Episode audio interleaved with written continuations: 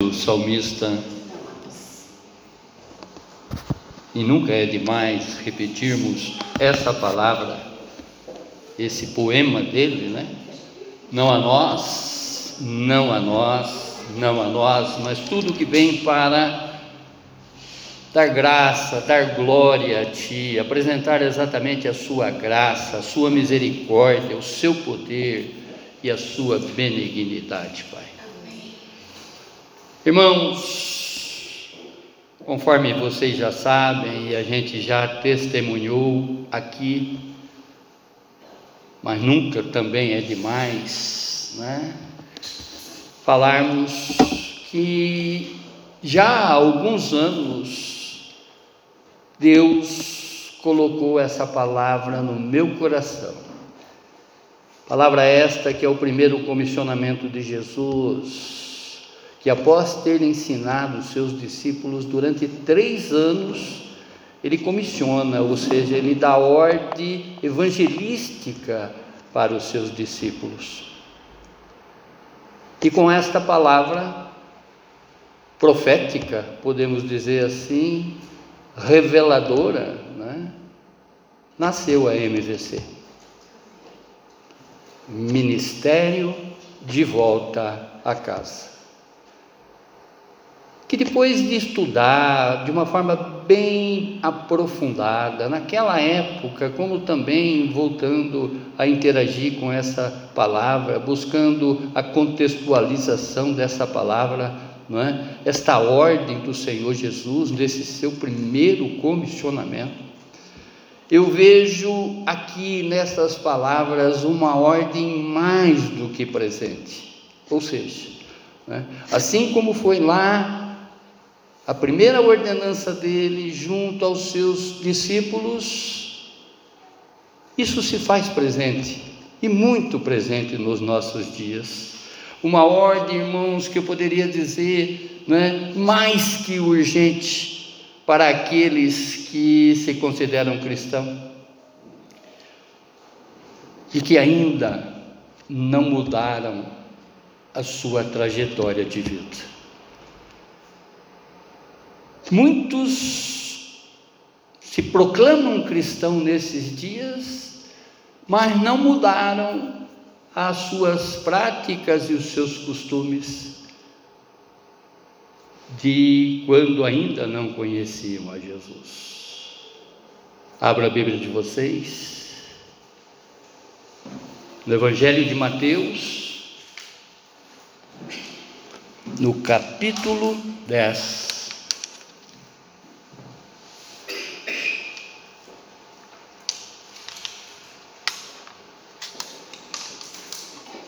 Mateus, capítulo 10, a partir do verso 6.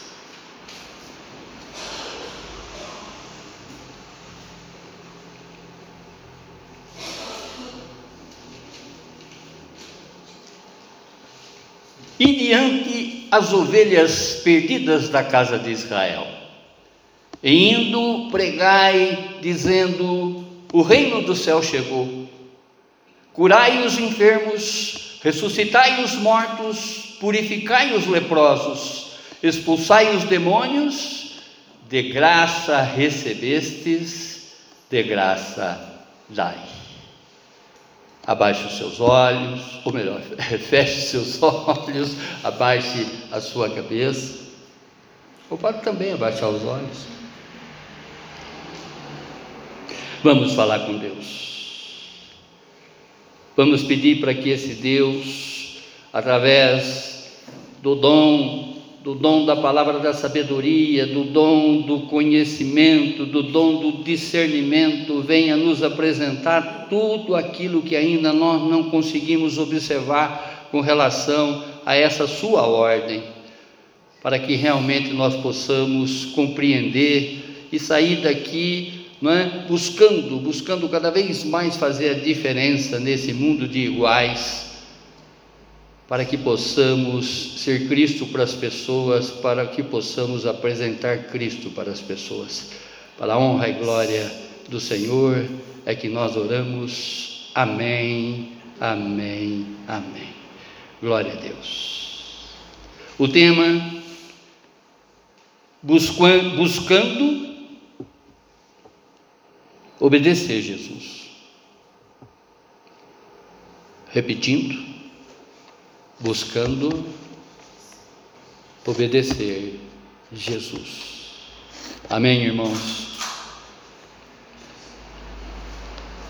Conforme pregamos no último domingo e que ontem também nós estudamos essa passagem, aonde que na epístola aos Hebreus, no capítulo 10, dos versos 24 e 25, diz: Consideremos-nos também uns aos outros. Em outras palavras, tenhamos consideração com todos, né? Para nos estimularmos ao amor e às boas obras não deixemos de congregar-nos como é costume de alguns, antes façamos admoestação, admoestações e tanto mais quanto vedes que o dia se aproxima. Irmãos, a maior certeza que nós temos é que Jesus já está voltando. E como lembramos aqui no último culto, né? se Jesus voltasse hoje à meia-noite, às, desse dia, ao meia-noite, quantos dos nossos, pelo comportamento da vida que eles levam hoje, poderão não estar com Ele nessa sua volta? Eu gostaria que vocês refletissem essa situação o tempo todo da ministração com relação a essa palavra, não é? Porque o que Jesus está pedindo aqui para que façamos é um trabalho evangelístico. O que ele pediu para os seus discípulos lá atrás, ele pede exatamente para nós, que é a visão da nossa igreja, um trabalho evangelístico. E diante as ovelhas perdidas da casa de Israel. Quantas ovelhas perdidas que a gente conhece que está no nosso rebanho? Quantas ovelhas perdidas que estão na nossa família, sangue do nosso sangue, que pertence ao nosso clã, ou seja, a nossa família. A palavra diz que devemos admoestar a alguns quanto aos seus costumes. A palavra admoestar significa estimular alguém a determinada prática, atitude ou comportamento. Em outras palavras, no literal, não é? Na Bíblia, significa repreender com amor. Isso para que alguns venham participar dos encontros e congregação na igreja. Eu creio, irmãos, que conforme o meu sentimento, também deve ser os seus, da satisfação de pisar na casa do Senhor, de adentrar nos atos do Senhor e contemplar tudo isso que a gente contempla, né? conforme a visão do salmista, lá no Salmo 84, pregado aqui no último domingo, como ilustração da ministração né? Adentrar e ver aquelas andorinhas voando. Vocês já entraram numa igreja onde que vocês viam as andorinhas voando? Eu já. Né? O pardal fazendo o seu ninho nos cantinhos. Isso eu não tive a oportunidade de ver, mas eu consigo contemplar a felicidade do salmista que viu, porque em tempo que ele viu ali a casa dele, a morada dele, a morada da esposa dele e dos filhinhos dele, ou seja, de toda a família dele. Amém, irmãos? Então é essa admoestação que a gente tem que fazer de uns para com os outros, porque nós sabemos que o melhor lugar para estarmos nessa vida é no centro da vontade de Deus. E o centro da vontade de Deus, o lugar onde que realmente Ele se alegra né, em nos ver, é dentro da casa dele. Amém? Oh glorioso Deus! É claro, irmãos, que nós sabemos que a definição de templo do Senhor somos nós mesmos, porque nós é que abrigamos dentro de cada um a, a, a, a pessoa do Espírito Santo. Mas aqui nós estamos falando de um lugar onde que a gente congrega, onde que a gente tem a satisfação. Ontem ainda saindo aqui desse lugar, eu observei todas as casas, não sei se vocês observaram, já com a luzinha apagada, nove horas da noite, né? E nós saindo fazendo aquela, aquele barulhinho né, de felicidade porque estávamos felizes. Amém? Tivemos uma mesa farta ontem, né? Glória a Deus, e conforme o Espírito Santo está nos estendendo também essa mesa aqui agora. Primeiro, com o alimento, o alimento vindo diretamente do céu, que é a palavra dele, né? E ontem a gente teve condições de provar uma série de, de comida, né? Amém, irmãos? Olha o que fala o salmista: alegrei-me quando me disseram, vamos à casa do Senhor. E que infelizmente muitos estão trocando esses cultos, né? Para ficar na frente de um computador, para ficar com um móvel celular, né? Ouvindo a palavra. Amém. Glória a Deus que ainda estão ouvindo a palavra, mas nada como a gente ter esse privilégio de entrar na casa de Jesus, na sua igreja e provar, e provar da sua palavra, né? Compreendemos porque Apocalipse deixa isso bem claro que Jesus passeia pela igreja. Ele está passeando aqui agora, irmãos. Amém? Ele é onipresente. E ainda sabendo disso, que escreve na Bíblia, ele ainda nos toca para dizer que realmente aqui ele está. Amém. Glória a Deus, glória a Deus. O maior fenômeno existente, crescente no meio cristão são os evangélicos genéricos, ou seja, os evangélicos sem igreja ou popularmente chamado de desigrejado. Isso vem crescendo, irmãos, vem crescendo com uma velocidade que vocês não têm noção. Já expliquei aqui em cultos passados, mas convém sempre lembrarmos, né? É, o Brasil, o Brasil ele teve no, no seu evangelismo é, é, protestante, digamos assim, os primeiros evangelistas que aqui chegaram foram os holandeses. A partir daí vieram né, os espanhóis, vieram os ingleses. Países esses hoje que necessitam de evangelismo, que as pessoas estão abandonando o caminho do Senhor. E é um fenômeno crescente. É um fenômeno crescente. Muitos sem igreja, né, esses chamados desigrejados, eles acompanham as mensagens e reflexões através dessas lives nas redes sociais. Praticado por aquilo que a gente chama aqui de hebteólogos, coaches do Evangelho que esses induzem cada vez mais os cristãos que, sem se aperceber, acabam consumindo mais e mais heresias em troca do aumento da audiências desses. É comum você ver aí um desses hebteólogos, desses coaches da palavra, ter aí 500 milhões de visualização. E isso, irmãos, de alguma forma é profético. Nós sabemos que as pessoas iriam, de alguma forma, né, ir se afastando da casa de Deus. A Bíblia diz isso.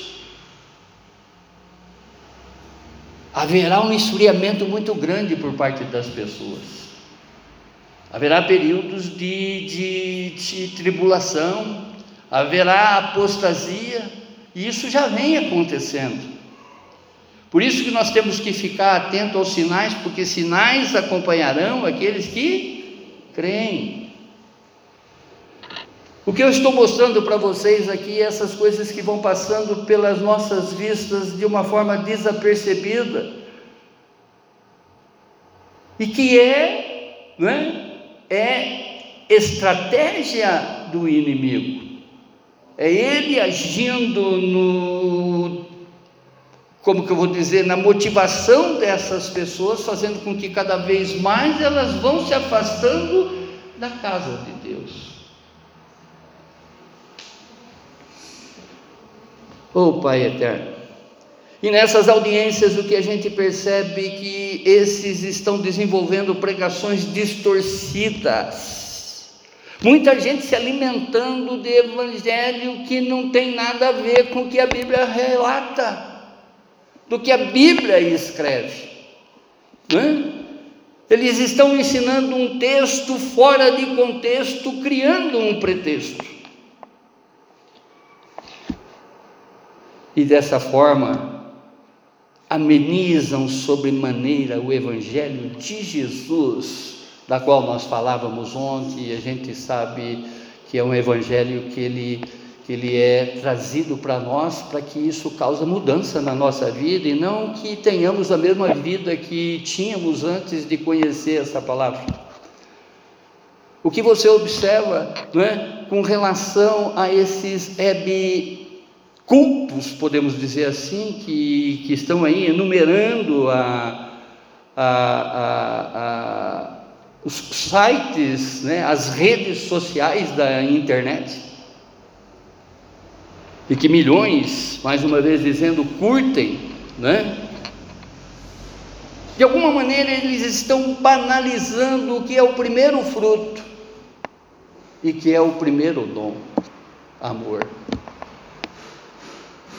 Em outras palavras, as pessoas eles pregam um amor que tolera as coisas, um amor que faz com que a gente não admoeste as pessoas para vir e frequentar a casa de Deus, um amor né, que tolera todo tipo de anomalia, todo tipo de comportamento. Em outras palavras, o amor que tolera a própria libertinagem. Confunde exatamente o que é, é, é, é dom, o que é fruto, com libertinagem. É comum a gente ver as pessoas, em nome do amor, né? em nome do amor, ser tolerante com uma série de coisas que deveriam ser denunciadas. A nossa igreja, irmãos, ela nasce com esse propósito de, de denunciar exatamente as coisas que eu poderia dizer com, com, com, com propriedade que desagrada ao nosso Deus e que agrada ao mundo. Amém? A Bíblia chama esses de Nicolaitas. E esses nicolaítas modernos, né, eles moldam o evangelho quanto às suas maneiras de vida, suas práticas heréticas, como também as suas identidades de gêneros. Se você observar, né, existe hoje denominações voltadas para esse LGBT, A, B, C, D, H, I, J, sei lá o que, que é isso aqui, tem tanta letra que, né? Não dá nem para falar muito aqui, senão você sai preso, porque você vai passar aqui como um discriminador. Jesus, em repreensão à igreja de Pérgamo, que era exatamente essas que tinham os nicolaítas, né? Ele diz assim: assim também tens alguns que de igual modo seguem a doutrina dos nicolaítas. Apocalipse, do capítulo 2, verso 15. Veja, irmãos, que nada nessa vida, nada nessa vida, e principalmente na mão do diabo, se cria. Primeiro, que ele não é criador, ele é um reprodutor. E essas coisas todas estão sendo reproduzidas, aquilo que, que, que, a Bíblia denuncia de uma forma veemente, de uma forma né, é, exata, está sendo repetida aqui nos nossos dias. Por isso que o, a visão dessa palavra, a contextualização dessa palavra e a visão que Deus colocou no meu coração, de ir as ovelhas perdidas não fica lá atrás, há quase dois mil anos atrás. Muito pelo contrário, ela se faz presente, porque o que você vê é muitas pessoas se proclamando crente, se proclamando cristão, com comportamentos de mundo, com comportamentos que agradam o mundo e desagradam a Deus. E nós sabemos que o principal culto de reverência e adoração que você presta para esse Deus, em primeiro lugar é fazer a vontade dEle, deixar de fazer a sua. Amém? Irmãos, nós sabemos que não existe igreja perfeita, como também não existe pessoas perfeitas. Conforme diz o ditado, né? Quantas igrejas cheias de pessoas vazias? Quantas? São inúmeras. Né? Eu sempre tenho dito para vocês que se preparem, debrucem no Evangelho, estudem a palavra, porque vai vir até vocês, eu não tenho dúvida disso. Um monte de gente desinformadas que hoje estão aí populando uma série de igrejas. Muitas pessoas que estão lá no meio daquela população vai chegar um momento em que o Espírito verdadeiramente vai falar com essa pessoa, ela vai ter fome da palavra de Deus, que ela vai ver exatamente que o que está se passando lá é uma pomadinha de alívio imediato, que não está fazendo nada mais do que aquele alívio durante aquele momento que está ali dentro da igreja, mas quando sai para fora, volta todo aquele sentimento que fez com que essa pessoa procurasse a igreja. Um evangelho que ele veio para trazer boas novas, para ser boas novas na nossa vida, ele não tem passado de, de meras informações. E o evangelho, o evangelho de Jesus, ele é modificador. Conforme diz John Stott, né, o Evangelho não só informa, como também ele transforma. Amém? Ele tem que ser transformador na vida da pessoa, porque se a pessoa não está sendo transformada, pode ter certeza que ela está ouvindo outra coisa que não é a palavra de Deus. Amém? Aqui nessa igreja de Jesus, irmãos, nós buscamos ensinar a palavra que transforma, ou seja, o, o, verdadeiro Evangelho de Cristo Jesus, o Evangelho da cruz, essas boas novas que Jesus veio trazer. É claro, irmãos, é claro que não somos a única igreja né, com esse compromisso, com essa visão, com essa preocupação. São inúmeras as igrejas que pregam o Evangelho da Cruz, mesmo dentro da própria internet, eu tenho visto, eu também tenho assistido cultos que realmente são cultos que fazem com que a pessoa mude.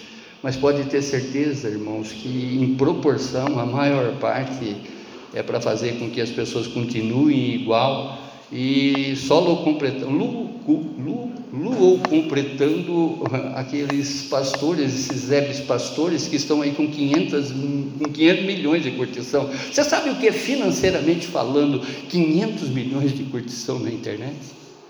Tem noção de quanto dinheiro isso envolve?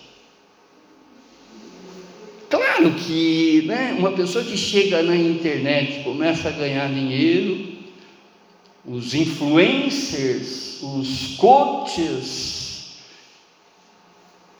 ainda que é um discurso errado, dificilmente ele vai mudar esse discurso. Vamos vendo. Vão vendo. Nós temos plena convicção, não é? Porque nós sentimos, nós sentimos a presença do Espírito é, é, nos tocando, como se fosse continue, continue assim, independente disso que vocês estão vendo.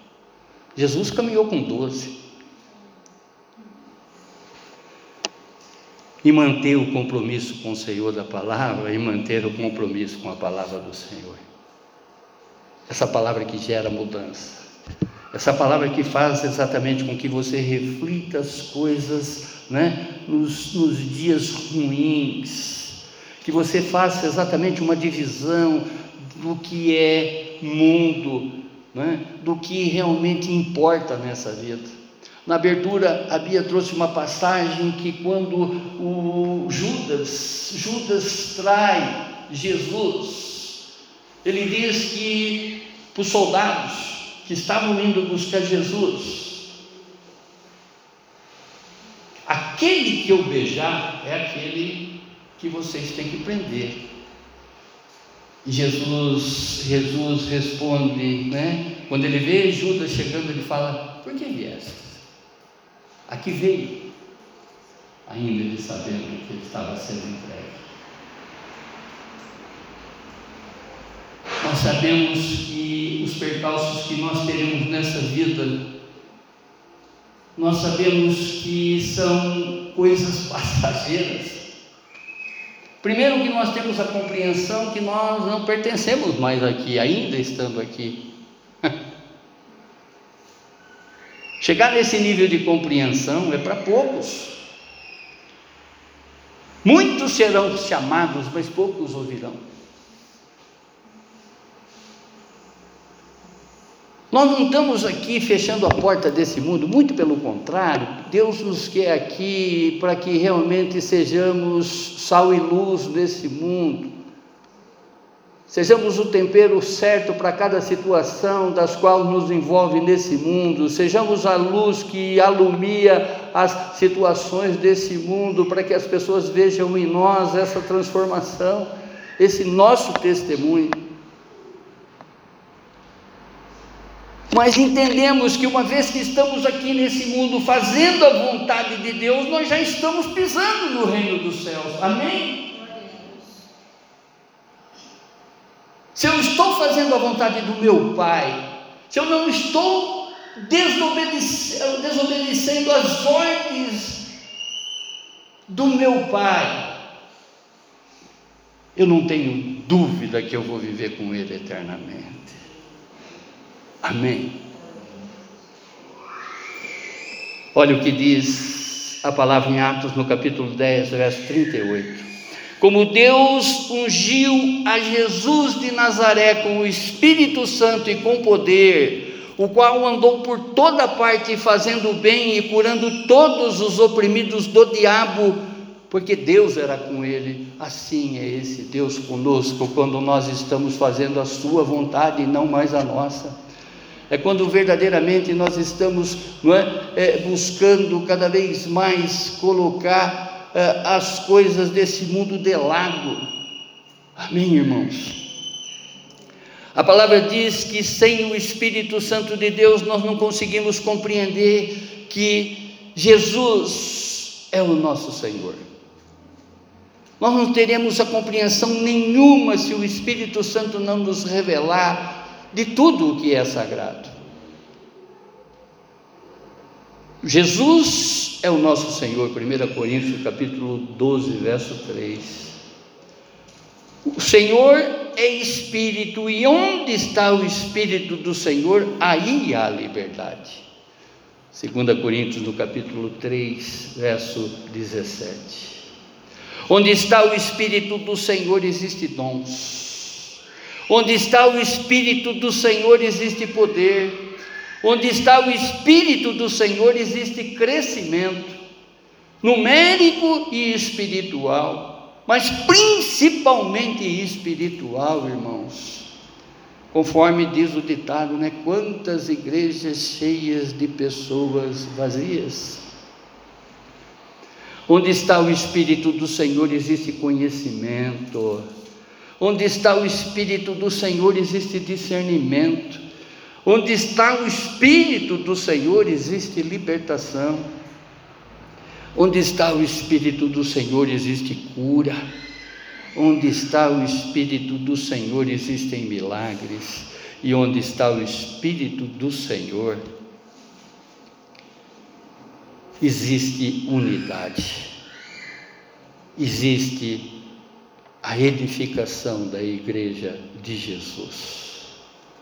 O Jesus que liberta, que sara, que cura, que faz milagre, ele está aqui nessa igreja, irmãos, pode ter certeza disso. Não tenham dúvida disso, porque esse compromisso com a palavra dele, de não colocar uma vírgula, ou um tio, ou um pontinho a mais, falar exatamente daquilo que é a verdade, faz com que né, tenhamos eh, condições de receber dele essa revelação, porque essa é a nossa missão, esse é o nosso trabalho.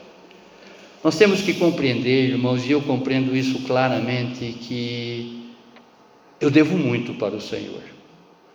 O Senhor não deve nada por mim mas eu devo muito para esse Deus. É só eu olhar para a minha vida, aquilo que eu fui, né? E o que eu estou sendo hoje? Olhe para a vida de vocês, veja exatamente o que vocês foram e o que vocês são hoje. Veja quantas transformações, e as pessoas estão sentindo essa transformação em vocês, irmãos. Pode ter certeza disso. Os seus parentes, por mais que eles queiram negar, por mais que eles queiram dar com o ombro com relação a essa situação de você vir na casa do Senhor, participar de um culto de reverência e adoração a Ele, de a, a, aprender da palavra dele, mas eles estão vendo modificação em vocês.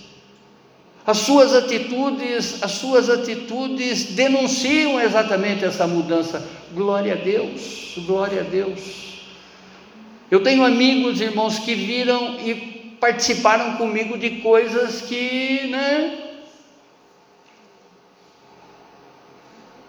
O diabo ainda tenta fazer eu me lembrar dessas coisas, mas Deus já fez com que eu esquecesse delas há muito tempo. E eles veem essa mudança, né? eles percebem exatamente que não é mais aquele cara de 1900 e qualquer coisa. Amém? Assim os nossos parentes, assim as nossas falas, palavra torpe já não faz mais parte do nosso vocabulário. Eu nunca me esqueço num culto, num culto não, numa aula que eu estava dando de discipulado há anos atrás, né? Eu tinha visto no Orkut, veja quanto tempo faz. Tinha Orkut na época ainda. Eu vi uma frase que o cara escreveu assim, né? Adeus, Bruno e Marrone. Aceitei Jesus. E eu usei essa frase, né? E falando isso, eu vi que Chitãozinho, Chororó, esses caras todos saíram da urina e eu nem percebi. Que eram o que norteava dentro do meu carro? Estava aqui na minha mente, cantava junto, coisa e tal. Eu estou falando dessas músicas do mundão, não necessariamente na pessoa dessas na, na, pela, por essas pessoas. Amém, irmãos? Não estamos aqui para julgar, ninguém, mas essas músicas que faz apologia à bebedeira, à, à traição, já não faz mais parte do meu vocabulário há muitos anos, glória a Deus. Né? Eu gosto do alô, meu Deus. Fazia tanto tempo que eu não mais te procuraria. Isso eu canto na segunda, esperando que chegue o domingo, esperando que chegue o sábado, para a honra e glória do nosso Deus e Pai. O melhor lugar, conforme já dissemos, é o centro da vontade de Deus. O melhor lugar do, para o crente nesse mundo é dentro da casa dele. Hoje, irmãos, nós permitimos, irmãos, na nossa igreja que as pessoas cheguem e coloquem a mão no arado até mesmo as pessoas despreparadas. para vir trabalhar pelo Senhor. Essa é uma igreja de oportunidade. É claro que se percebermos nessa, né, nessa pessoa que ela possui um espírito ensinável, aquela pessoa que diz já sei tudo, não tem lugar nessa igreja, porque nós não sabemos tudo. Amém? Então, aquelas pessoas que têm um espírito ensinável são essas que a gente quer convidar para que realmente elas venham e coloquem a mão no arado para trabalhar para o Senhor. Assim como Jesus comissionou doze, doze diferentes, doze diferentes para ser seus seguidores, né? nós também temos a incumbência de dar sequência nesse trabalho evangelístico. Como sabemos, uma andorinha só não faz verão, então nós necessitamos de gente, nós precisamos cada vez mais cuidar do nosso testemunho, fazer com que as pessoas se sintam motivadas e vir frequentar onde que nós frequentamos, pelo testemunho que nós estamos dando nos lugares aonde estamos. Amém, irmãos? Oh glorioso Deus! Jesus ele veio a esse mundo com uma missão de nos justificar, traduzindo, de nos desculpar, de morrer por nós, para quitar, para remir, para pagar os nossos pecados e nos salvar. E glória a Deus, isso já está consumado. João, no capítulo 19, verso 30. Em sua caminhada para a cruz, ele dedicou todo o tempo da sua vida na formação de seguidores, de discípulos. Escolheu doze comuns, pescadores, coletores de impostos, entre outros. Esses homens eram diferentes tanto em seu agir como em seu pensar. Jesus caminhava lado a lado com esses seus escolhidos, dia e noite, ensinando-lhes tudo o que precisavam saber a respeito da verdade e da vontade de Deus. Eram seus escolhidos para a proclamação do seu Evangelho. Eram estes né, que seguiriam com a mensagem eram estes os seus seguidores, os seus mensageiros, os seus discípulos. Aos doze, Jesus ensinou um legado universal que atravessaria séculos e séculos até os nossos dias, glória a Deus. Em outras palavras, esse Evangelho, essa palavra nos alcançou para a honra e glória do nosso Deus. Após Jesus ter escolhido e ensinado os doze discípulos, Jesus ordena e comissiona este para a sua primeira missão, pelo seu primeiro ministério apostólico. A Bíblia, ela é um livro que se renova diariamente. No primeiro item de Jesus, em sua visão neotestamentária, ou seja, através do Novo Testamento, contextualizada, ou seja, trazendo um contexto passado para um tempo presente, é que nasce essa nossa visão. Nasce a MVC, mais uma vez, o Ministério de Volta a Casa, Igreja de Jesus. Essa igreja, irmãos, é produto de revelação e de revelação desta palavra desse contexto e diante as ovelhas perdidas da casa de Israel. E ao estudarmos esses versos, nós percebemos que esta ordenança de Jesus é também para os crentes dos dias atuais. Principalmente, irmãos, por esse grande fenômeno, né? Muitos, muitos, muitos, muitos que estão desigrejados, que acham que não precisam mais de frequentar a igreja, tem numa tela os cultos, tem no, no móvel celular, né? Aonde quer que ela esteja, se movimentando com o seu celular, tem culto, tem devocionais, né? Mas muitas pessoas se ocupando desse espaço, seguida pela mal intenção, estão distorcendo a palavra do Senhor. Muita calma nessa hora, muita calma nessa hora. Busque sempre uma igreja séria que fale a palavra de Deus. A palavra de Deus, conforme diz em Apocalipse, né, quando você morde, engole esse livro, em outras palavras, quando você absorve essas palavras, ela pode até te trazer um amargo em um determinado momento, mas ela vai nutrir, ela vai te nutrir, te nutrir de uma forma eterna. Por que esse amargo? Porque as pessoas né, não querem abrir mão do que elas têm. Tem muitas pessoas que abrem o celular com outros objetivos. Não é para ler uma Bíblia, não é para ver um devocional, muito pelo contrário. Né? Tem muitas pessoas que vê prazer nos prazeres, nas concupiscências da carne, na concupiscência dos olhos, na soberba da vida. Nós entendemos que com Jesus as coisas é totalmente diferente. Porque se aquele que se proclama crente não modificou o modo de vida dele, desculpe, irmãos, estão seguindo um outro evangelho que não é o de Jesus. Amém? Porque o Espírito, o Espírito transforma, o Espírito convence, o Espírito revela. Primeira ordenança ir somente as ovelhas perdidas da casa de Israel, verso 6. A ordem aqui, mais uma vez, é para que não percam tempo nem alterem o caminho.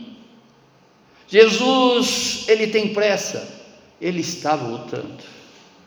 Assim como ele usou os discípulos, ele quer hoje a cada um de nós trabalhando para a sua igreja. Ele quer que aonde estejamos, sejamos os seus discípulos, sejamos os seus porta-vozes, sejamos os seus embaixadores ali naquele lugar. Representamos o seu evangelho, somos representantes do seu evangelho ali naquele lugar. Ele espera de nós exatamente essa proclamação para que haja transformação nos lugares das quais a gente frequenta. Jesus, ele mostra aqui como ele ama o seu povo. E ele quer de volta as suas ovelhas perdidas. Jesus, nesse contexto, ele está triste com a rejeição do seu povo e dos fariseus que não o conheceram. Embora estavam vendo ele, mas não tinha o discernimento, não tinha o conhecimento que ele era o próprio Deus encarnado. E muitos, nos dias atuais, não conhecem Jesus. Até mesmo frequentando muitas casas que se proclamam casa dele, não o conhece. Não o conhece. Porque às vezes estão indo num culto muito mais com o objetivo de obter dele alguma coisa do que o de adorar em espírito e em verdade de reconhecer o seu senhorio sobre todas as coisas, todas as áreas da nossa vida. Não necessariamente só a financeira, não necessariamente só aquela que traz a cura, mas observar exatamente que Ele está ali para nos trazer vida e vida em abundância, aqui na terra como no céu, principalmente no céu, que é exatamente o nosso desenvolvimento espiritual. Haverá um tempo, e esse tempo já é, em que o Senhor está buscando os verdadeiros adoradores, aqueles que o adoram em espírito e em verdade. O Senhor é espírito e é necessário que sejamos como Ele em espírito. Ah, Pai Celeste, muitos dos que se dizem cristãos nem mais visitam a sua casa muitos criando doutrinas heréticas para tirar o povo dos cultos, Muitos trocam o seu evangelho, a sua casa, pelos comichões nos ouvidos, as tentações, aquelas coisinhas né, que nós sabemos que a aprovação é de Deus, a tribulação é resultado daquilo que nós fizemos lá atrás, que vamos ter que enfrentar aqui na frente, mas vamos enfrentar essa tribulação agora com Deus, também é de Deus. A provação, a tribulação é de Deus, mas a tentação não é de Deus. E se não é de Deus, é do diabo. Esses comichões que vêm exatamente para que a gente se afaste da casa de Deus, é conversa do diabo no teu ouvido. E às vezes, conforme já falamos aqui, ele usa um parente teu para te afastar de um culto. E diz a palavra que nós devemos admoestar a alguns pelo fato de não estarem participando dos cultos. Amém, irmãos? Muitos trocam o seu evangelho, a sua casa por esses comichões, pelos prazeres do mundo. Jesus quer a todos porque Ele ama a todos. Jesus quer que todos compreendam que Ele veio e que Ele está aqui. Ele quer que todos unidos estejam na construção e na edificação da sua igreja. Nós somos tijolos que estaremos alicerçando a casa de Deus. Nós somos membros da qual Cristo é a cabeça que nos dirige. A nossa visão e a nossa missão, compreendendo exatamente essas palavras, e o que Jesus espera em cada um de nós é de alcançarmos estes outros desigrejados esses descompromissados, esses desinformados de quem verdadeiramente Jesus é. Segunda ordenança, pregar o evangelho do reino dos céus, verso 7. Jesus quer o testemunho dos seus discípulos. O tempo é de salvação, o povo precisa de libertação e de conversão. Jesus é a única porta de entrada para o reino dos céus. Levar o reino dos céus é ensinar, é ajudar, é cuidar dessas pessoas.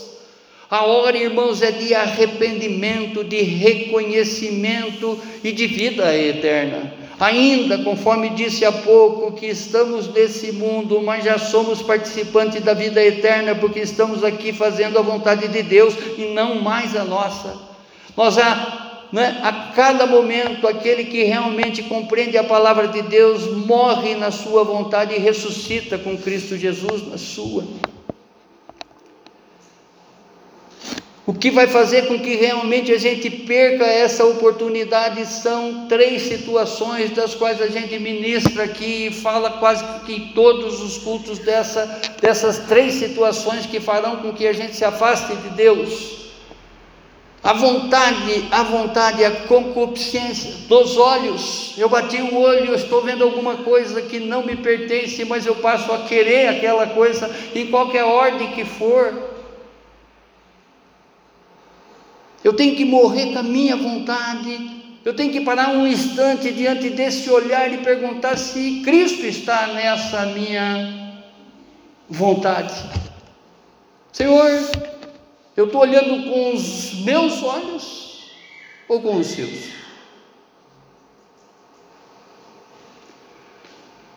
Segundo, a vontade da carne. Onde que eu sempre falo para vocês, o Senhor ele está em primeiro lugar da tua vida sobre os seus desejos. Ele, ele está, né, na aprovação da intimidade do teu quarto ele está na sala de estar onde você recebe os seus amigos, ele está nas festividades das quais você convida os seus amigos. Observe isso tudo. Ele é pessoa ele é relacionável, ele quer ser convidado. Convida ele para entrar dentro de você, não é assim? Dá legalidade, dá liberalidade, a liberdade para que ele haja dentro de você. Pai, eu não quero mais fazer a minha vontade, eu quero fazer a sua. Eu lhe imploro. A minha vontade, eu só fiz besteira nessa vida. Com meu livre-arbítrio, eu só faço besteira nessa vida. Eu não quero mais errar, eu quero acertar e acertar contigo, Senhor. Eu quero acertar para que realmente esse meu testemunho seja cada vez mais ampliado, alimentado, para que as pessoas que me veem vejam a Ti e não mais a mim. Conforme diz o apóstolo Paulo, não sou mais eu quem vivo, é o Senhor que vive em mim, e eu quero que realmente as pessoas, quando olharem para mim, vejam a Ti e não mais a mim. Portanto, Senhor, pisa na minha carne. A Sua palavra diz que com as Suas sandálias estão, debaixo das Suas sandálias estão todas as iniquidades. Coloca todas as minhas iniquidades lá, Pai em nome, em seu nome, pela honra e glória do nosso Deus e Pai. Eu não quero mais viver errando nessa, nessa vida, Senhor, muito pelo contrário, eu só quero acertar contigo.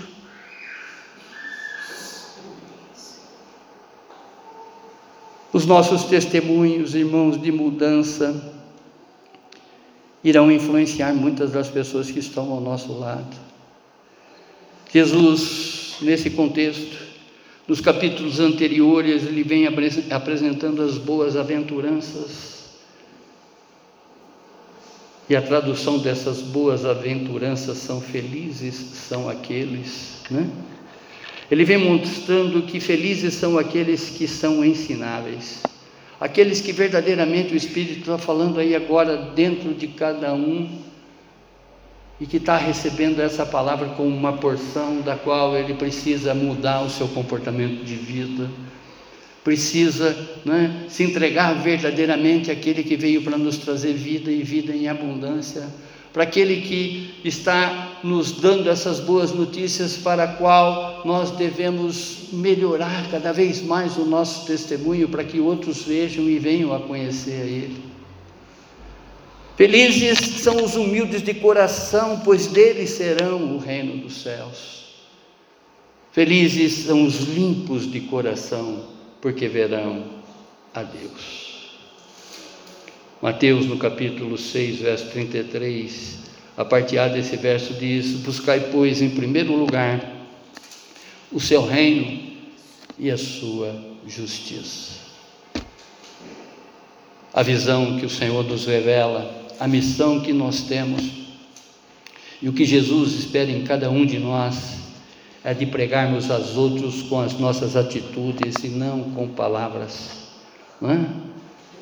Mostrar para essas pessoas o quanto você está mudando através do seu comportamento. Mostrar o reino dos céus através do seu novo testemunho, dessa mudança que o Senhor está promovendo na sua vida, para a honra e glória dele mesmo.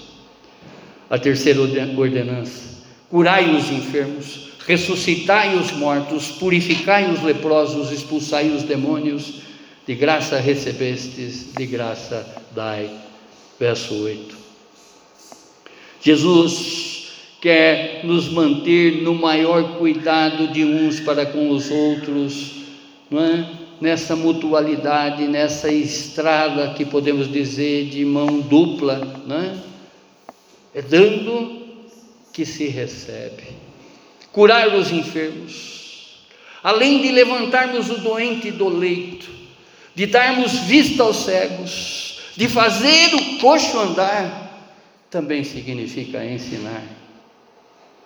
O maior milagre nesta vida é a conversão verdadeira. A salvação é a maior cura, o maior milagre para o cristão. Muitos, muitos, muitos estão sendo guiados por cego nesses nossos dias. E conforme diz o ditado, quem anda com o cego Quem anda guiado pelo cego vai cair no buraco. Muitos, muitos ainda estão fracos, debilitados espiritualmente.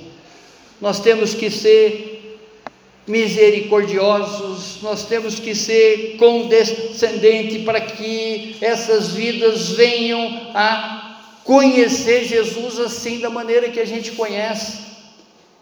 Muitas pessoas e muitos crentes, né, assim como os fariseus, só cobram só coloca o dedo apontando o defeito das outras pessoas, mas Deus, Jesus, Ele espera de nós misericórdia, porque Ele deu o maior exemplo de misericórdia, de amor que qualquer um de nós pudesse dar, mas nós não temos essa capacidade que Ele teve de morrer por nós na cruz de ter substituído a nossa vida pela vida dele na cruz. Esse é o maior exemplo de misericórdia, esse é o maior exemplo de amor, e às vezes a gente fica apontando as pessoas aí fora, botando defeito nelas. Faz assim, ao invés de assim.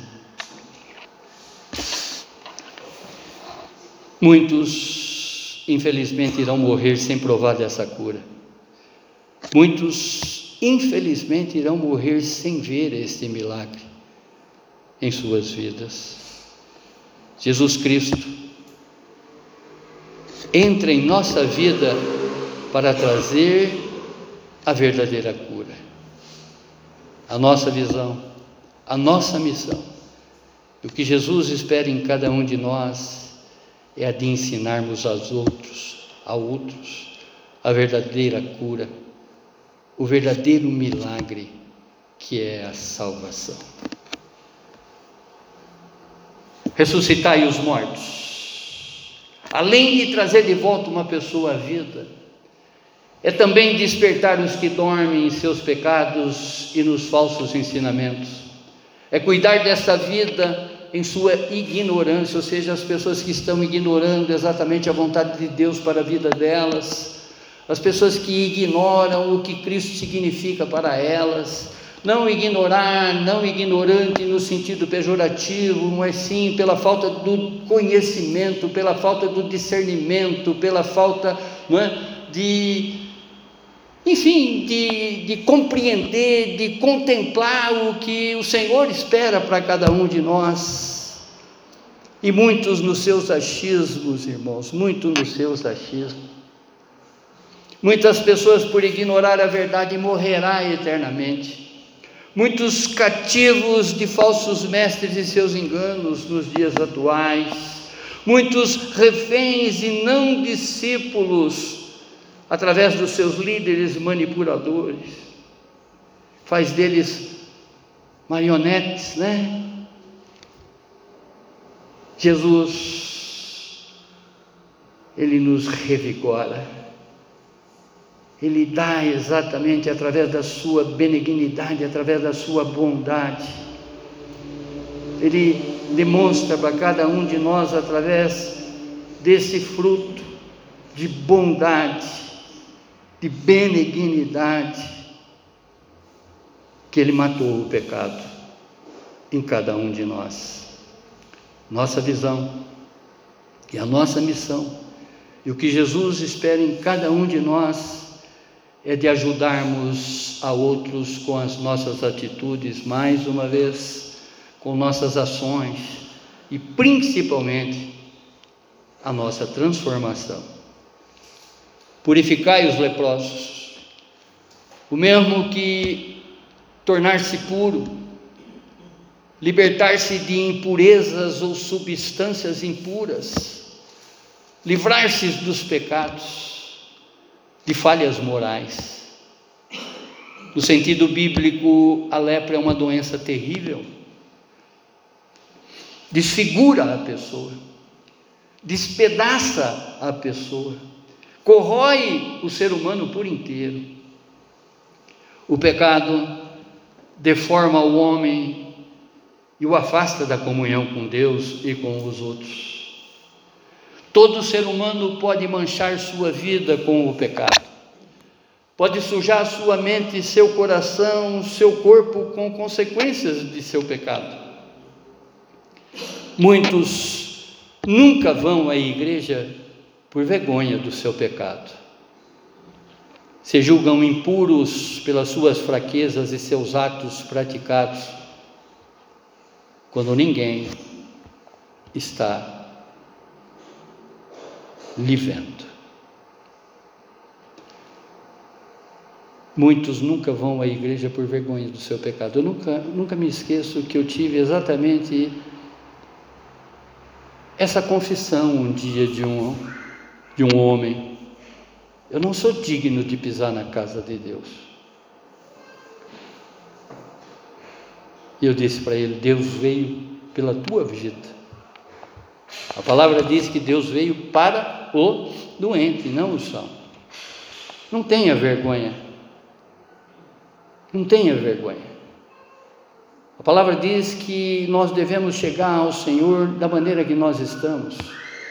Nós devemos ir até Ele, transferir o jugo, esse jugo que o mundo nos colocou num determinado momento, da qual nós, cumprindo a nossa vontade, nós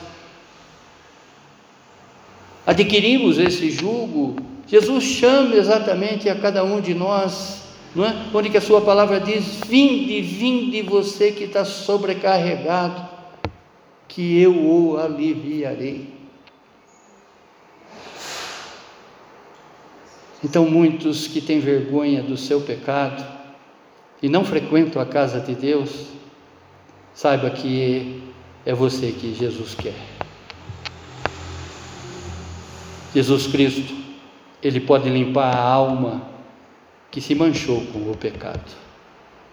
A nossa visão, a nossa missão e o que Jesus espera em cada um de nós é de purificarmos a outros, para que se julguem dignos do perdão, do amor e da misericórdia de Deus.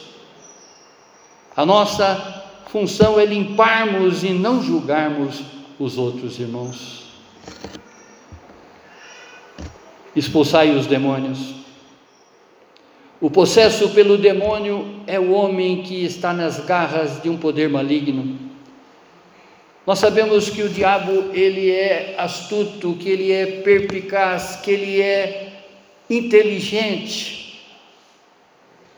Ele vai fazer com que tudo, de tudo, de tudo, de todas as maneiras que as pessoas se acham indignas, que as pessoas se acham né, incapazes, que as pessoas não tenham essa intrepidez, não tenham essa coragem de chegar até Cristo Jesus. O que está dominando essas pessoas, esse poder maligno, ainda está relacionado com os pecados, com as impurezas que num determinado momento você trouxe para dentro da tua vida. A palavra diz em 1 João, no capítulo 2, verso 1. Olha a tratativa do Espírito Santo, conforme falamos aqui ontem na INC, né? Filhinhos, filhinhos. Em outras palavras, pobrezinho. Eu te compreendo a tua pequenez com relação à tua espiritualidade.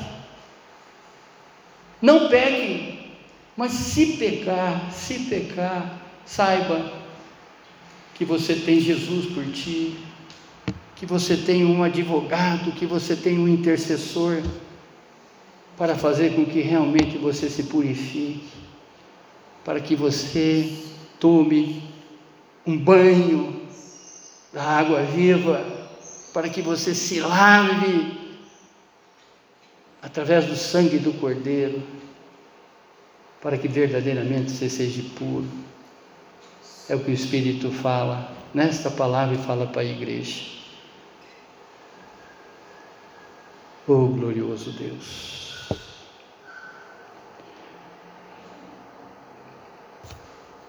De graça recebestes, de graça dai.